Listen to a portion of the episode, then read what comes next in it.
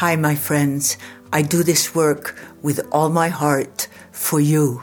So please contribute generously to Future Primitive.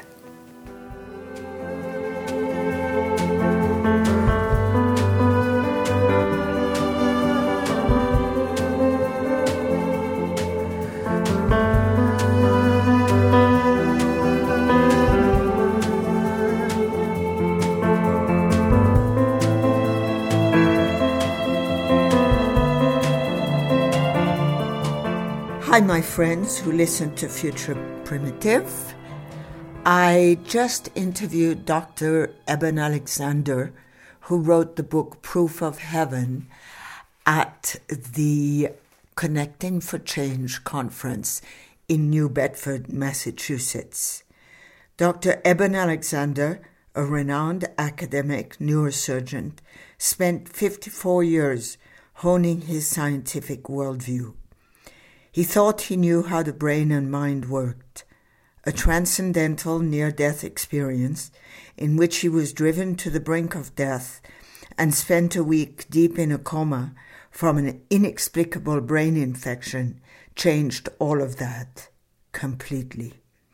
In his best selling book, Proof of Heaven A Neurosurgeon's Journey into the Afterlife, Dr. Alexander explains that he was shocked to find the hyper reality of that spiritual realm, which many had reported as NDEs. Dr. Alexander believes that together science and spirituality will thrive in symbiosis, offering the most profound insight into fundamental truth, yielding unimaginable power. By probing deeply into our own consciousness, we transcend the limitations of the human brain and of the physical material realm. Welcome, Eben Alexander. And uh, I just want to ask you to begin talking about your work. was thinking there has to be a way to explain this uh, based in the brain. And so I kept thinking there had to be a brain based explanation. And of course, that's a lot of what I go into in the book and the hypotheses that uh, I worked with, with colleagues, with my doctors, uh, trying to uh, explain this as a brain based phenomenon. And yet, the more I went into my own medical records and my uh, scans and everything, and of course, my doctors had known this when I first came back, they said, Well, you can't have had any rich, incredible ultra real experience because any parts of your brain that were necessary for that were being destroyed by this uh, severe meningitis. Uh, and to this day, they have no idea how I've had such a complete recovery. And that's what I wrestled with for months, uh, struggling, trying to understand it as brain based. And yet, the parts of my brain that would have anything to do with a drug effect or a hallucination or a dream or confabulation, those parts of the brain were wiped out. And that's why it was so stunning. And especially the fact that the the rich journey in the gateway and in the core that I described, the spiritual journey that seemed to go on for months or years. I mean, this was an incredible odyssey, but obviously had to fit within seven Earth days because that's how long I was in coma. But that was the blinders coming off to this reality far beyond what I think my brain, even today, very healthy and recovered, could could muster because it was so extraordinary. And that is a big part of the lesson: is that mind, consciousness, soul, spirit is far richer. It's the thing that actually exists. The brain does not create consciousness. Of that, I'm quite certain. And other neuroscientists and philosophers dealing with brain and mind have come to that conclusion over millennia and also in the last uh, you know decades of the heyday of scientific materialism to realize that consciousness, spirit, soul is a far grander entity that is the basis of all that exists. So, people for a long time have reported back experiences of endarkenment and then enlightenment, like you have. I'm interested to know how has this changed you as a human being. Like, for instance, yesterday, a woman that had been to listen to you said to me that she knows a Jill Bolte Taylor, mm-hmm. and she recognized a similar energy in the presence in everyday life, mm-hmm. in you and in her. How has this modified you as a human being? Well, near death experiences in general change one's life. And, and that's one of the interesting things from a neuroscientific standpoint is I never paid attention to that literature before. And a striking feature is that those memories do not fade. They're not like the memories of a dream or hallucination or our kind of experiences in everyday life kind of memories. These memories do not fade. And it's, uh, in my view, that's because they do not occur. The experience doesn't occur and the memory is not formed in a brain based scenario. It's completely uh, in that realm of consciousness, of soul and spirit. And coming back from this, I was very much transformed. But important to remember, I was so sick from the meningitis that when I was first coming back, I had no words, no language, no memories of Eben Alexander's life, none of my personal memories, any of my scientific knowledge or religious beliefs. All that stuff was wiped out by severe meningitis that had destroyed my neocortex. Now everything came back quickly words and language over hours, uh, family memories, childhood memories over weeks, and then knowledge of consciousness, brain, mind, 20 years plus in neuroscience, uh, came back over eight weeks or so. And I was transformed um, initially, I mean, completely changed, but the real power change came as a collision of my returning memories and knowing of brain, mind, science, physics, chemistry, biology, colliding with the experience that I knew perfectly well from deep in coma. And as those two things amalgamated over a few months, that's when my life really changed completely. And that's when I knew the story had to come out. I wasn't certain how best to tell it, what the audience was, etc. But I knew it was so world changing that it had to come out. And it's completely changed me by knowing that our souls are absolutely, without question, eternal spiritual beings. And that each and every one of us is exactly that an eternal spirit being that has infinitely more capability and uh, uh, you know existence uh, than we visualize in this little birth to death kind of illusion down here and yet we can all get in touch with that. You don't have to die or almost die.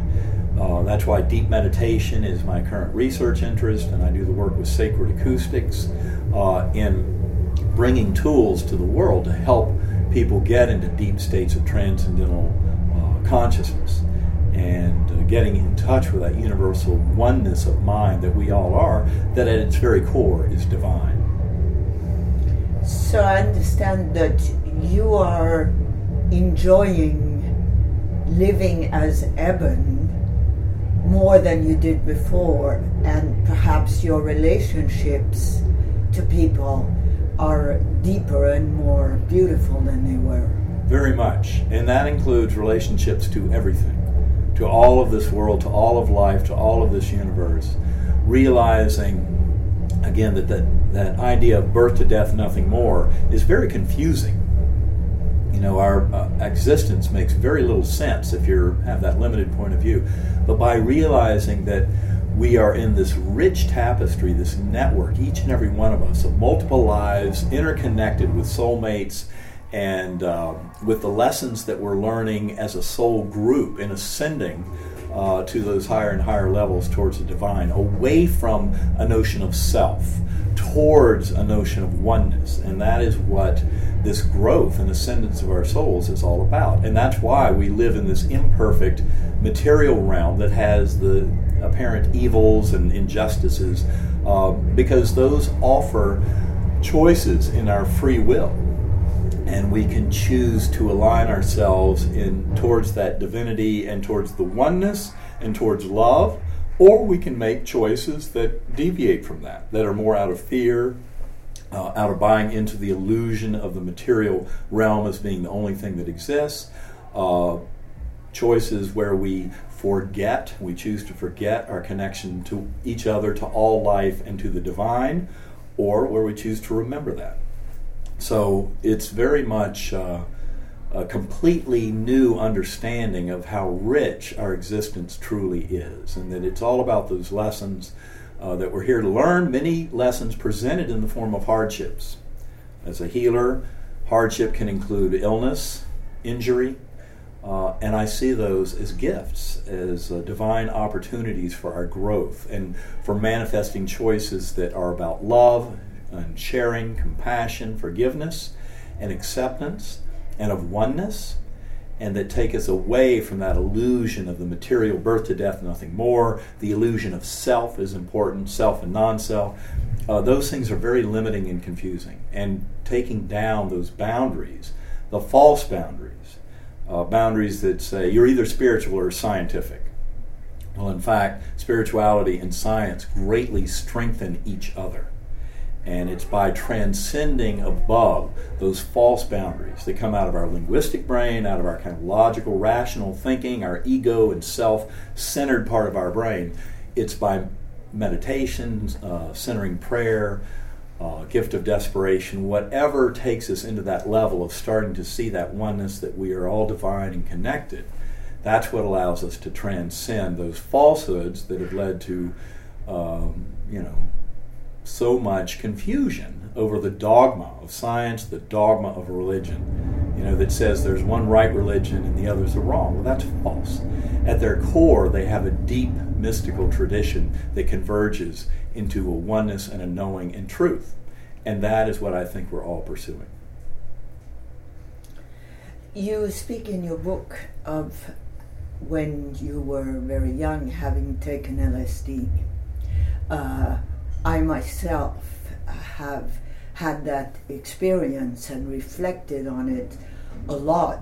It took me time to be able to put words to the experience, but the simplest way I can express it is that I came to a moment that I remember very well where I realized that I was not looking with my eyes, I was looking through my eyes. Mm-hmm. So I want to ask you if uh, you feel that that experience is somewhat congruent with the experience that you had in those days. I would say, uh, and people often ask me about uh, dimethyltryptamine, DMT, yeah, which, which is one of the produce. molecules that's kind of behind ideas about near death experiences and kind of the extraordinary visions and experiences people can have in a near death experience that they bring back. And uh, people will often say, well, don't you think it's just like a DMT trip or LSD or psilocybin, whatever? Um, and what I would say is, I think that uh, hallucinogens like that are a very powerful window into the true nature of existence and of consciousness and of who we are. But I, I prefer meditation in getting to those same states. And I think it takes a longer practice uh, with meditation. And I like to spend two or three hours a day meditating. And I see advantages coming to me year after year with that kind of practice. And that's really my preference. Um, even though I would not deny that I think that those kind of drugs and people who uh, go on shamanic journeys with ayahuasca in a very sacred setting, you know, ayahuasca being a form of DMT, um, they can be very uh, illustrative of certain facets of consciousness. But I feel like it's it's kind of like trying to look at a the reflection, say, of a fine autumn scene in a in a beautiful lake out in the wilderness, but having somebody throw this giant rock in there, and then you're trying to bring back what that reflection looks like.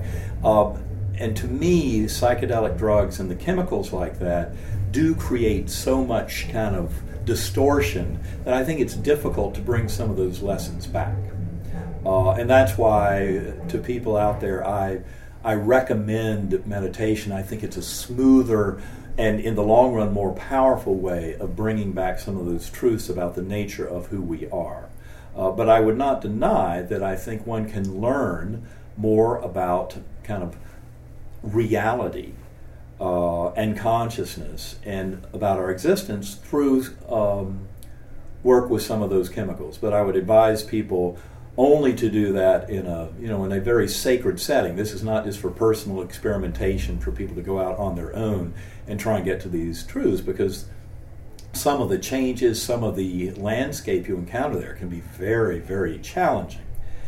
And uh, I think that that's better handled in, you know, for, for one thing, with professionals in a in a sacred setting.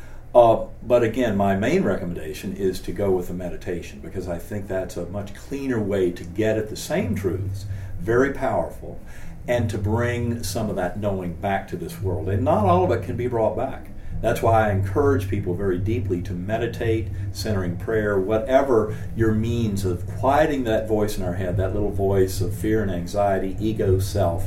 Let that little voice be silent, and there's so much more in our consciousness.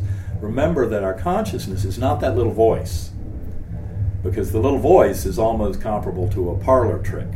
I know the parts of the brain that give us the little voice and allow us to interpret it. I know the little voice tells us that it is uh, the decision maker, and yet scientific experiments, Benjamin Libet and others uh, years ago, showed that little voice is a spectator. It tells you it's the decision maker, but the real magic of consciousness is the observer, and that is what we get in touch with. And there are so many more guides and so much more information deep at the core that that observer can come in touch with through meditation.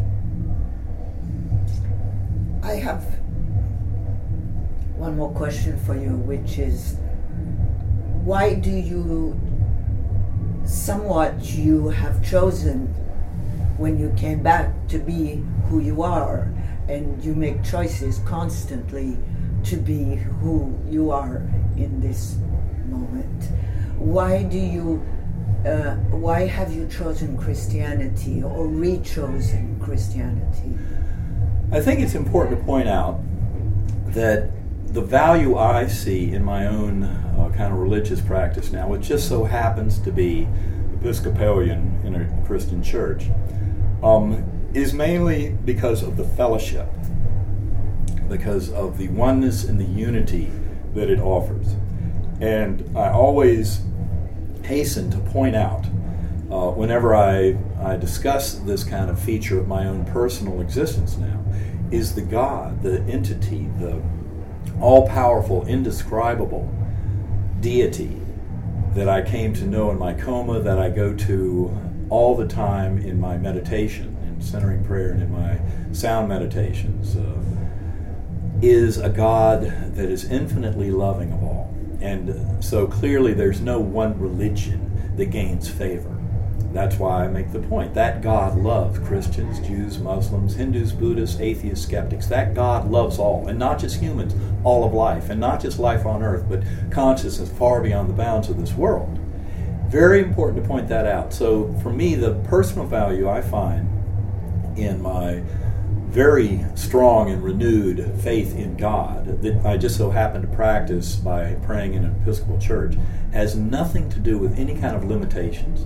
It has to do with the fact that we are all one, that we are here to manifest that love of the Creator for the creation, for all beings, and that we simply manifest very ancient ideas. I mean, this is kind of at the core of, of I would say, of the Abrahamic faiths, uh, is one of this love and of this caring and compassion. And it goes beyond that. I mean, obviously, uh, I think His Holiness the, the Dalai Lama, perfect example of compassion in living today. And it's a compassion for all life and all beings. And so uh, I find that at, at the core, all of these religious uh, systems, once you get beyond the dogma and any of the kind of separatist details at the surface, that they all converge on the same very powerful unifying principle of manifesting the love of the Creator for the creation. And as I said earlier, the ascendance of our souls and soul groups has everything to do with leaving that notion of self and importance of self versus non self way behind in the dust and ascending towards that oneness and the love and compassion and forgiveness. And that's where this world is headed now. Thank you, Eben. I also would like to ask you how has it been for you to be at this conference and what can you say about the work of the Marion Institute and how you are feeling today after these two and a half days well, with us? I must say, this uh, conference is a real eye opener. It's a world class conference. Uh, this is the way you change the world, is by doing exactly what the Marion Institute and this uh, uh conference, uh, you know, on change and on connectivity, uh, is bringing right into this world, into reality. And I think a lot of people I've talked to here have just been completely transformed by the experience. And of course, there are other groups around the world that are doing similar things, and I know that Marion Institute reaches out to help bring those groups together, just as they all do. They all realize this is a win win situation. And I would say that the change that's coming on this world will be unprecedented. And it is all about love and harmony. And it's all about how we are at a point now where uh, the status quo and kind of continuing with the way we've done business, you know, especially in the 20th century and early in the 21st century, uh, is not really compatible with an ongoing, sustainable world.